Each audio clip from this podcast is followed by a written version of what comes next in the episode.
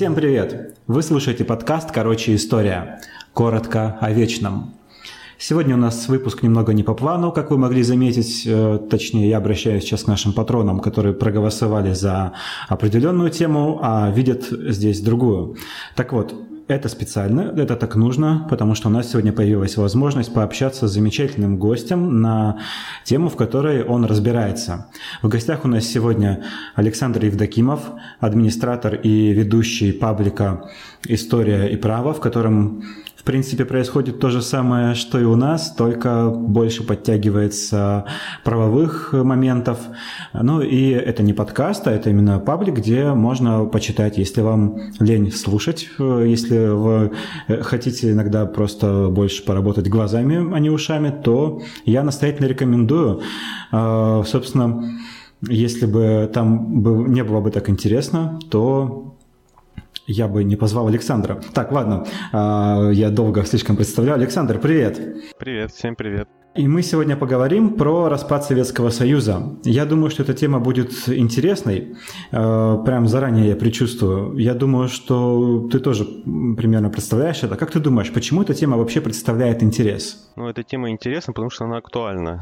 Да, вот э, э сейчас э, все больше и больше э, э, слышно э, разговоров о том, чтобы как бы нам вернуться в, в СССР понятно, что это больше э, ностальгия по ушедшим временам, но все-таки есть небольшая часть людей, которые всерьез это рассматривают. Насколько всерьез? То мне, допустим, тоже вспоминаются, может быть, какие-то приятные моменты, ну, когда мне было года два, может быть.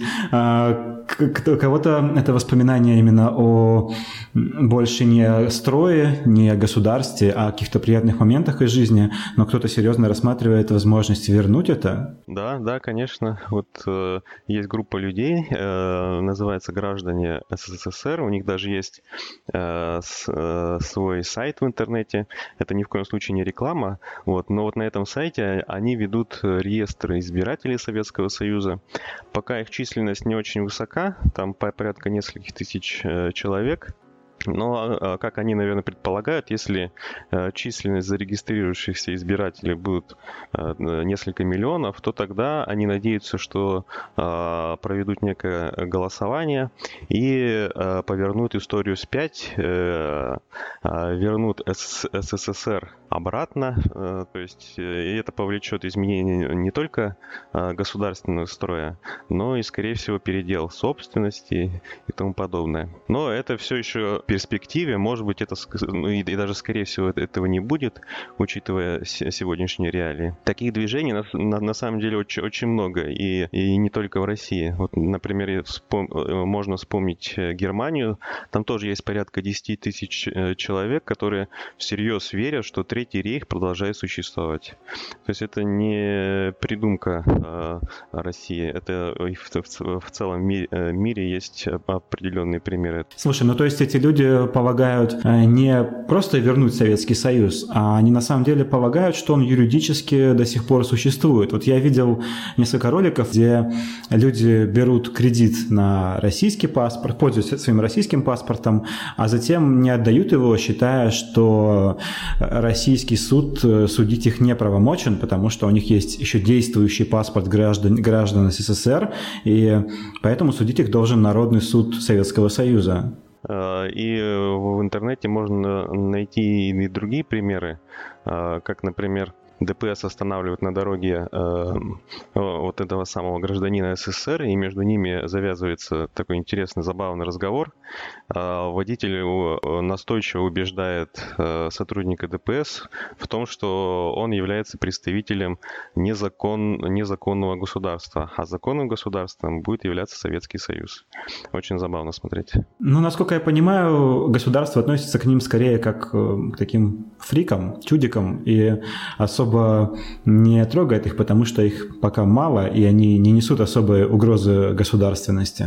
Да, совершенно верно, но а, об этом нужно говорить, нужно разбивать их аргументы о существовании Советского Союза, а, поскольку, поскольку они привлекают э, в свои ряды э, все больше и больше число граждан. Да? То есть эти, эти идеи э, достаточно заманчивы, и другие люди, смотря на них, так, э, также меняют свою точку зрения на Россию, на Советский Союз.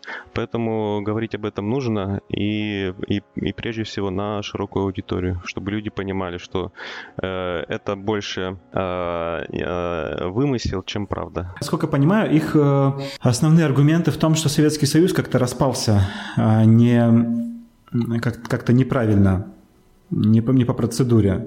Поэтому, наверное, нам надо с тобой э, перейти именно к тому, как происходил распад СССР. Да, перейдем э, к самой истории.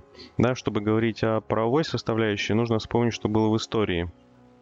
Прежде чем говорить о распаде, нужно вспомнить, как э, Советский Союз э, создавался. Это произошло 30 декабря 1922 года Именно в этот день на а, Первом Всесоюзном съезде Советов был утвержден договор об образовании Советского Союза. Этот договор изначально был подписан четырьмя республиками а, – Российской, Украинской, Белорусской и Закавказской республиками. В последующем а, к этому договору присоединились и другие советские э, республики, общее число которых составило 15, 15 республик. Сам факт подписания договора в последующем при распаде Советского Союза будет иметь значение, потому что в большинстве союзных республик этот договор денонсировали, отменяли, и параллельно также шел вопрос о подписании нового союзного договора, который бы предусматривал в той или иной форме существования э, СССР как обновленной, э, обновленной федерации э, суверенных республик. А, если мы будем говорить непосредственно о распаде Советского Союза, то ну, нужно вспомнить о его причинах. Все причины можно разделить грубо на четыре блока. Первый блок – это экономические причины.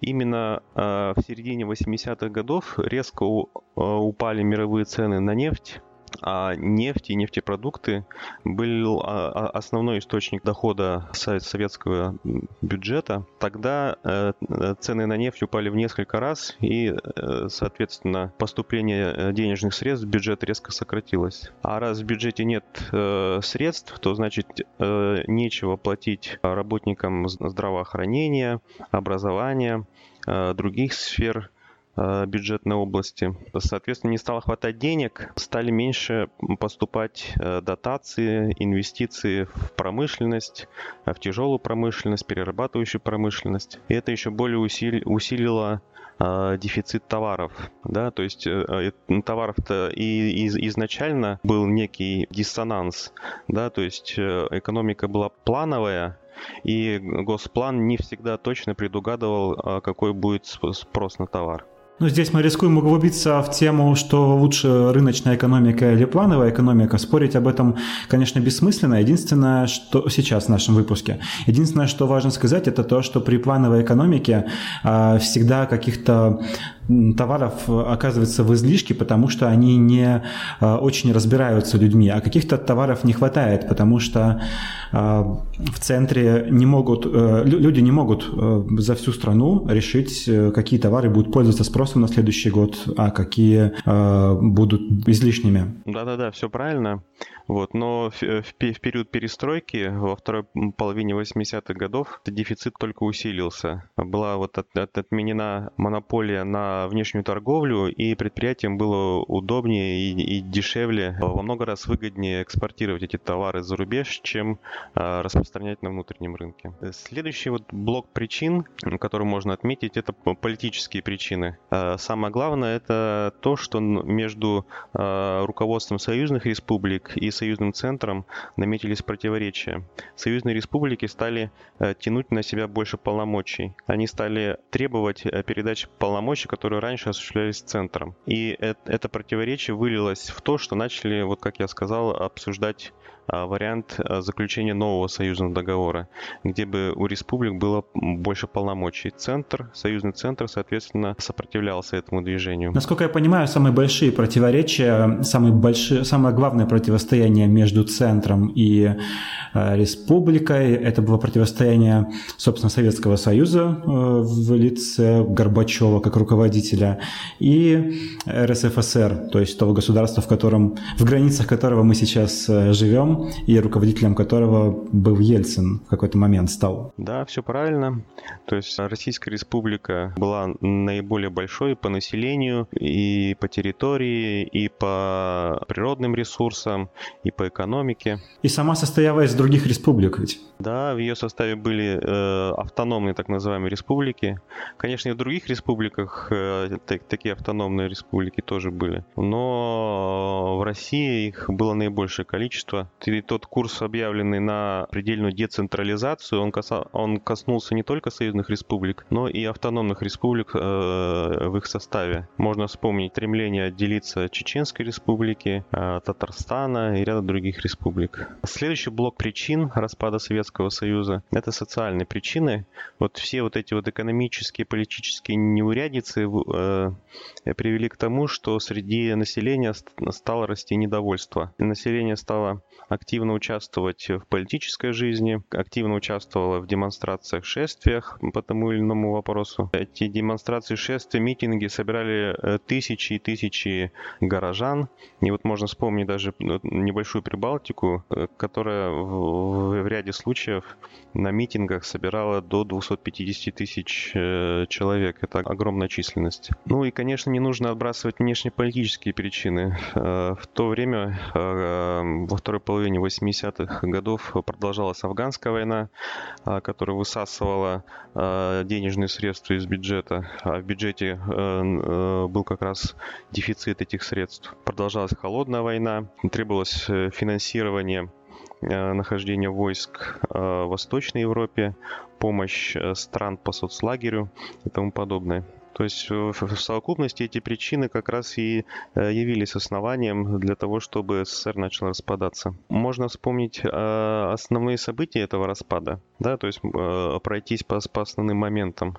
Понятно, что можно обсуждать и обсуждать, но вот ряд важных моментов можно отметить. Все, все началось с, с перестройки, когда Горбачев объявил коренную перестройку э, политической, экономической жизни в стране. Это привело э, к росту политической активности населения, но и росту националистических движений. Ну, как я понимаю, план Горбачева был в том, чтобы как-то немножко открутить гайки, то есть сделать посвободнее экономику, э, добавить немного демократии э, в политический режим, то есть э, в целом попытаться создать тот самый социализм с человеческим лицом. Да, да, но э, ситуация была таковой, что вот эти точечные изменения привели к необратимому росту националистических движений, межнациональных конфликтов. Можно вспомнить Абхазию, Карабах, Крым. В Крым тогда массово возвращались э, крымские татары.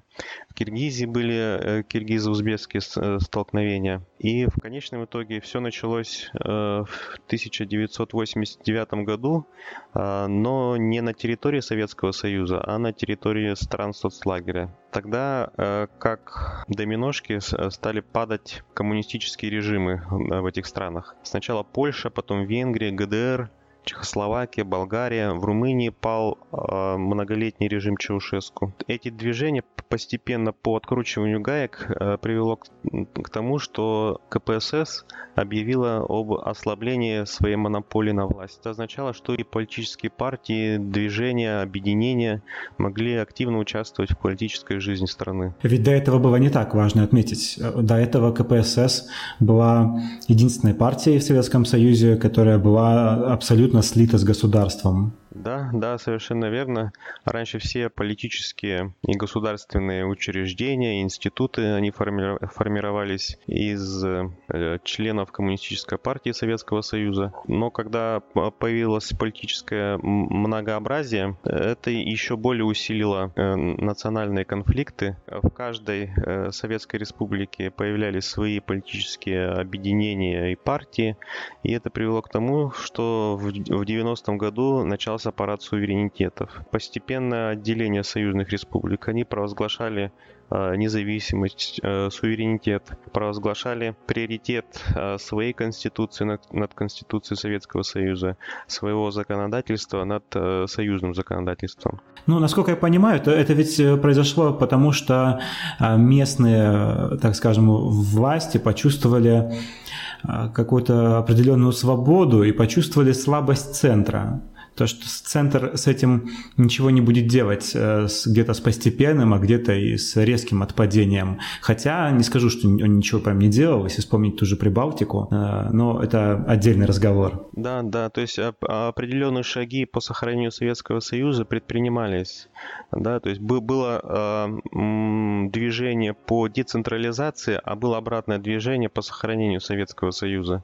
И один из узловых моментов Э, в этом движении, э, был референдум э, о сохранении Советского Союза. Он был проведен 17 марта 1991 года.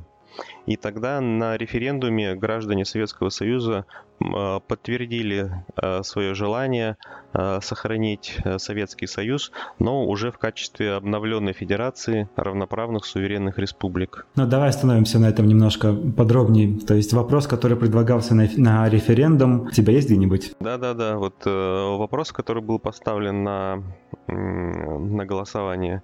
Считаете ли вы необходимым сохранение Советского Союза как обновленной федерации равноправных суверенных республик, которые будут в полной мере гарантироваться права и свободы человека любой национальности. Ну, я думаю, что именно такая постановка вопроса и привела к тому, что люди, конечно, проголосовали «да», а, что желают. Потому что, ну, если бы вопрос был поставлен по-другому, э, хотите ли вы жить в Советском Союзе или в своей собственной республике, которая не зависит от Советского Союза, наверное, итоги референдума были бы не такими однозначными.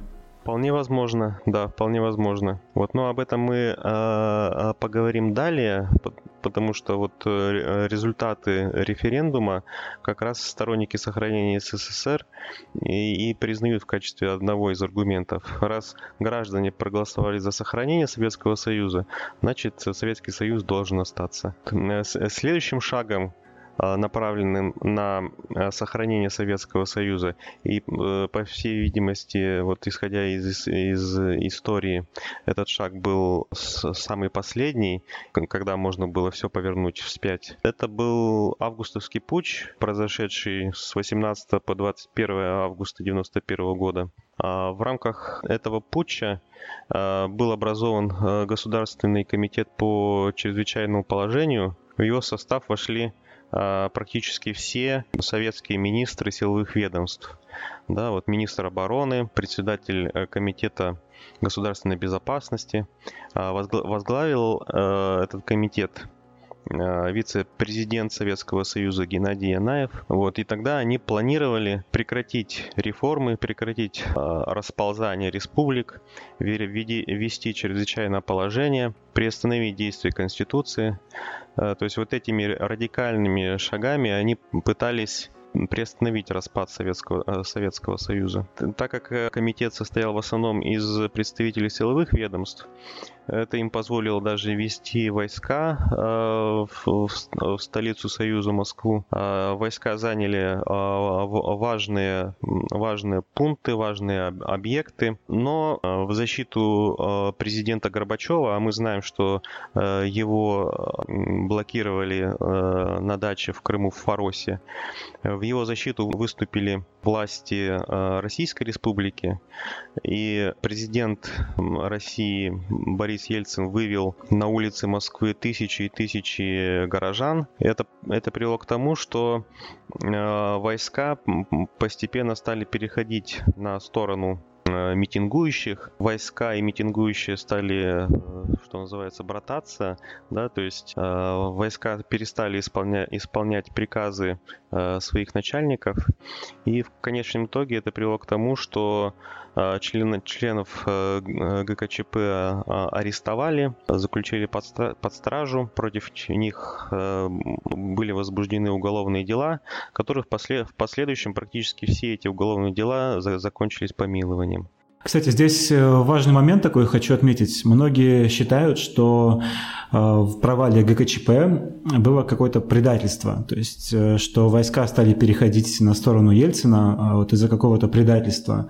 Я не думаю, что это так, потому что на самом деле ГКЧП было заранее обречено на провал, и некоторые из них сами это понимали. Тот же Янаев, который был объявлен формальным руководителем этого комитета, а, во время пресс-конференции был очень уверен в себе, у него прям тряслись руки, а, можно это увидеть. Они не позаботились о том, чтобы перекрыть э, информа- информационное пространство, потому что уже к вечеру на российском телевидении, которое было отдельным телевидением от советского, уже стали показывать, э, что происходит. Хотя попытки перекрыть, конечно, были, и вот, э, наверное, слышали про Лебединое озеро, когда в день э, предполагаемого захвата власти ГКЧП э, весь день по телевизору показывалось Лебединое озеро.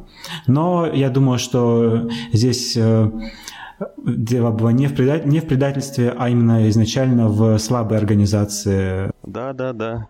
То есть вот э, а даже если вспомнить телевидение, да, и прессу, самый э, запоминающийся кадр это когда президент Ельцин на танке э, читает речь на фоне Белого дома, да, то есть вот такие вот запоминающиеся кадры как, раз касаются именно что митингующих, а не тех, кто поддерживал ГКЧП. Поэтому с их стороны, со стороны комитета наблюдались э, разрозненные действия. Конечно, они ввели войска в столицу, но дальше они не пошли. Э, у них не хватило ни политической э, воли, ни политических мотивов для того, чтобы силой а где-то и, может быть, какими-то пропагандистскими мероприятиями удержать эту власть э, и остаться у власти и проводить свой курс дальше. Но комитет был разогнан,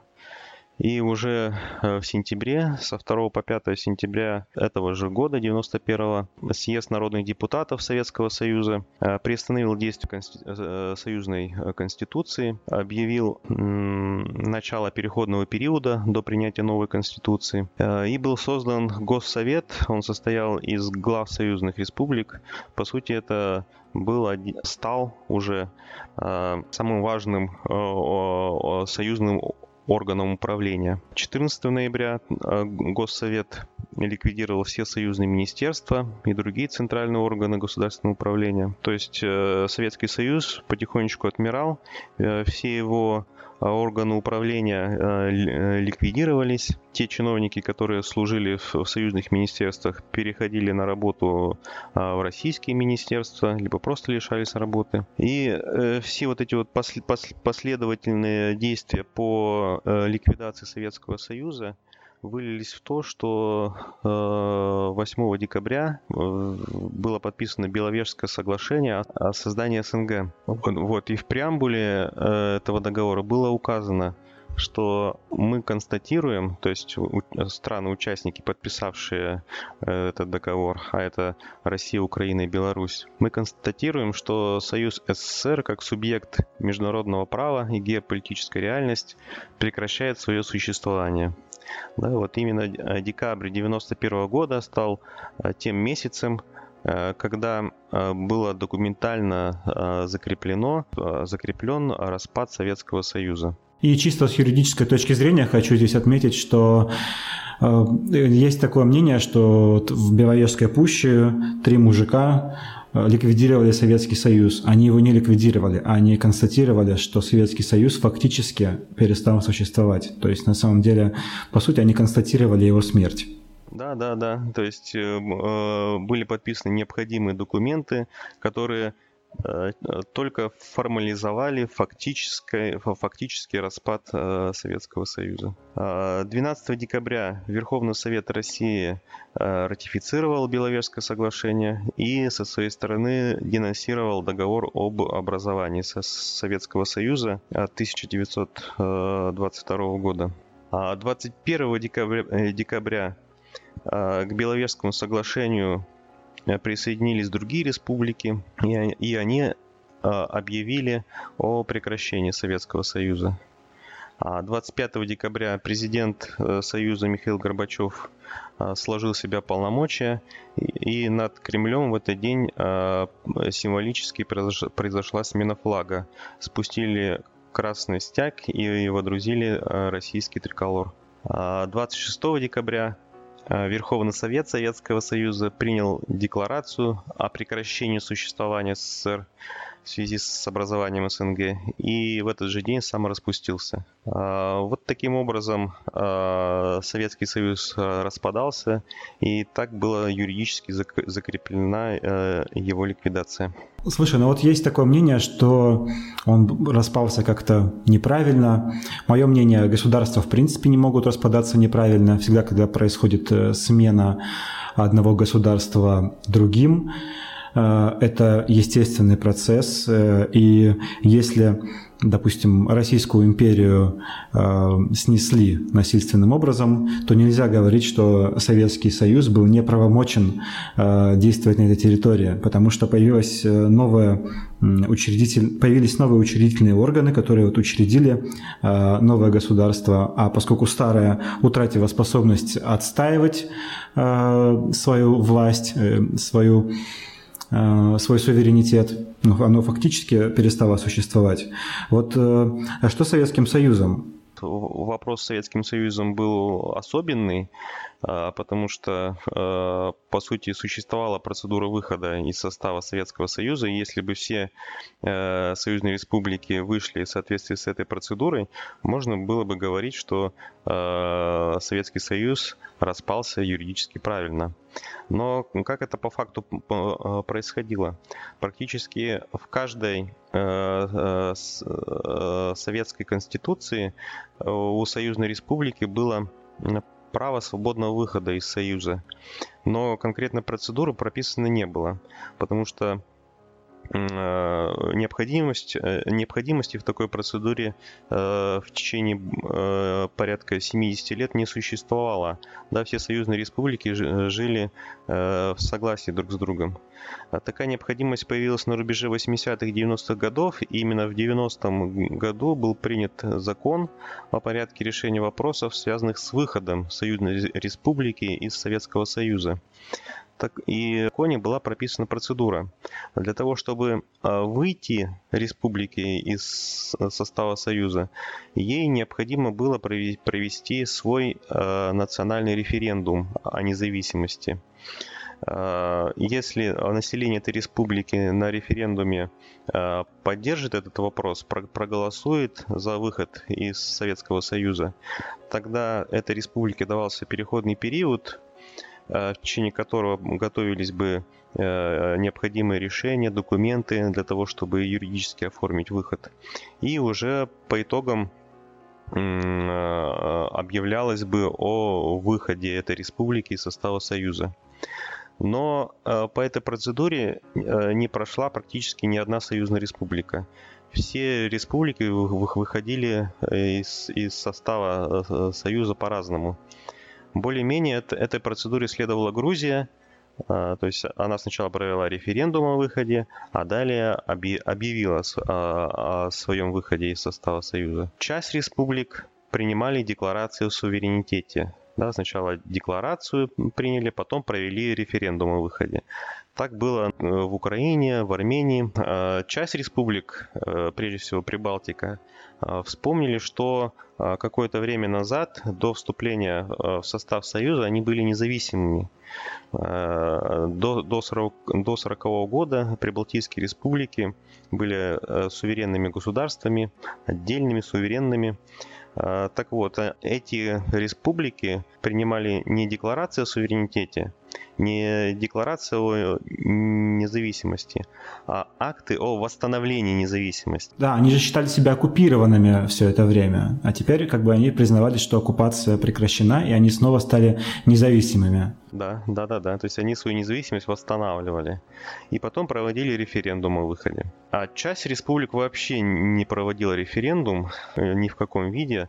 А, именно что референдум о выходе из, из состава Союза. Э, к этим республикам а, относилась э, Молдавия, Беларусь, ну и, конечно, Россия. Как мы помним, 12 июня 90 года в России была принята декларация о государственном суверенитете, которая по сути, начала этот э, механизм по а, фактическому выходу из состава Союза. А референдума при этом о выходе в России проведено не было.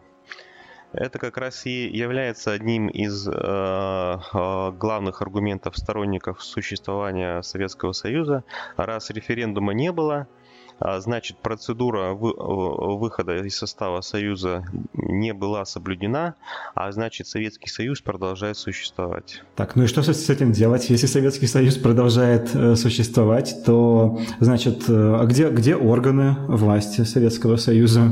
А, а, ну, на самом деле они это не уточняют, где а, другие атрибуты советской власти, как органы управления, как действующее законодательство, да, они, они говорят, что государство это как вот как, как юридическая фикция, как юридическое образование, оно существует, и ей, этому государству не нужно никакие органы управления, никакое законодательство, при том, что союзное, союзное законодательство все же на уровне 91 года э, продолжает существовать, как они думают.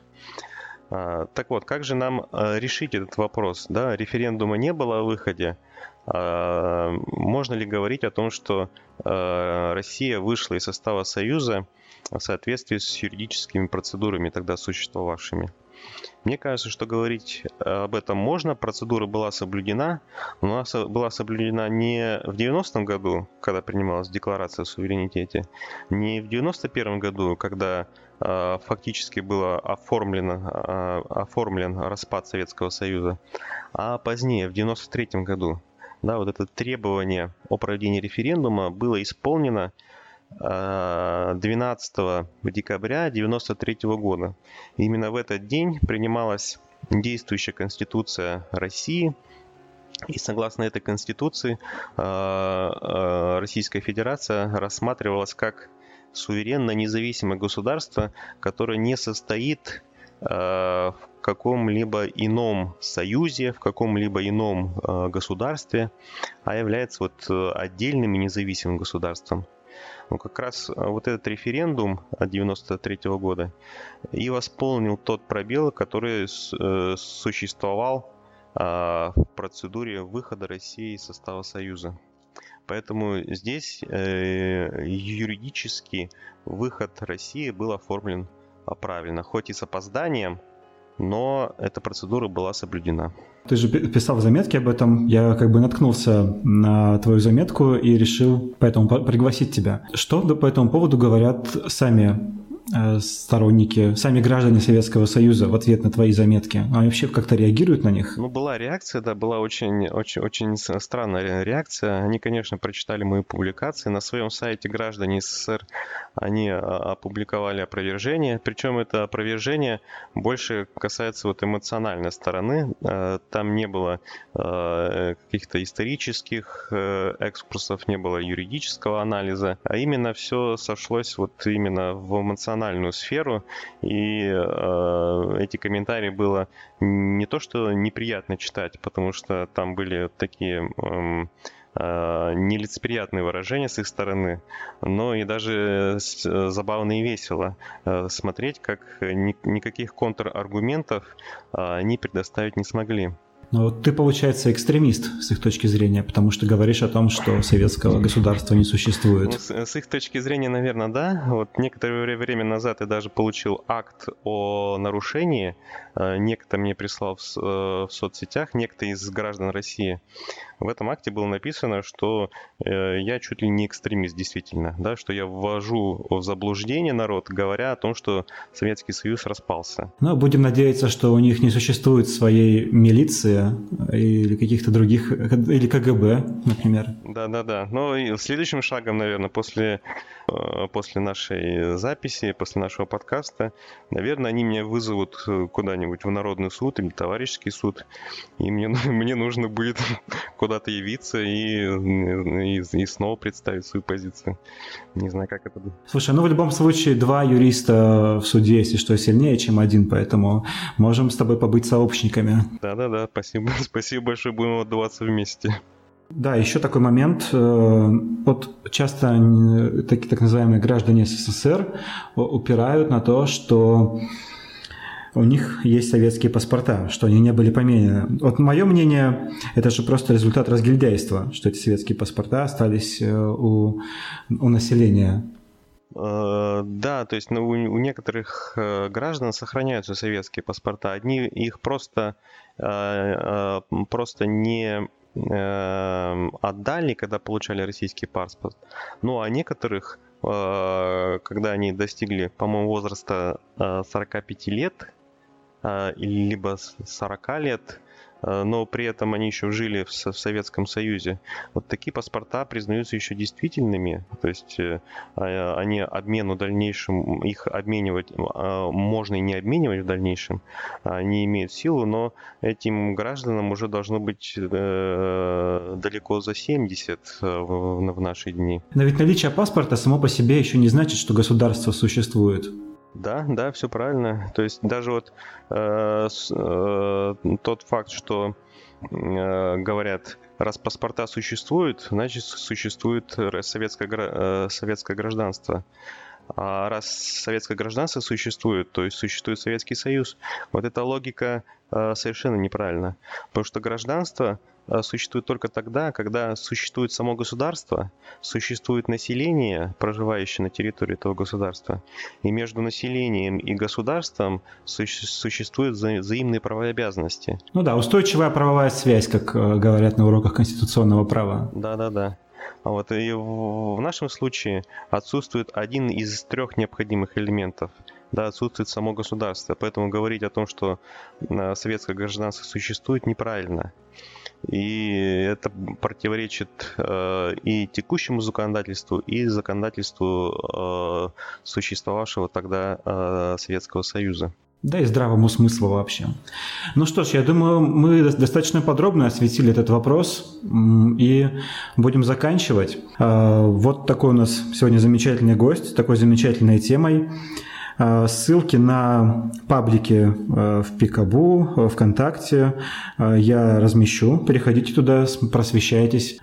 Все-таки историкам надо держаться вместе, особенно а юристам тем более, особенно в свете возможного наказания от Советского Союза. А также я хочу сказать спасибо всем, кто поддерживает нас, на Патреоне особенно, тем, кто пишет нам комментарии, а, очень приятно читать ваши теплые комментарии. Например, кто-то пробежал свои первые 10 километров под э, выпуск про Александра Македонского.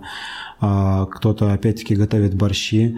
А, серьезно, очень приятно. Это очень поддерживает и дает мотивацию заниматься дальше. Поэтому пишите нам, задавайте свои вопросы. Будем рады прочитать это и ответить на ваши вопросы, когда их накопится какое-то количество. Спасибо. Всем пока. Да, всем пока.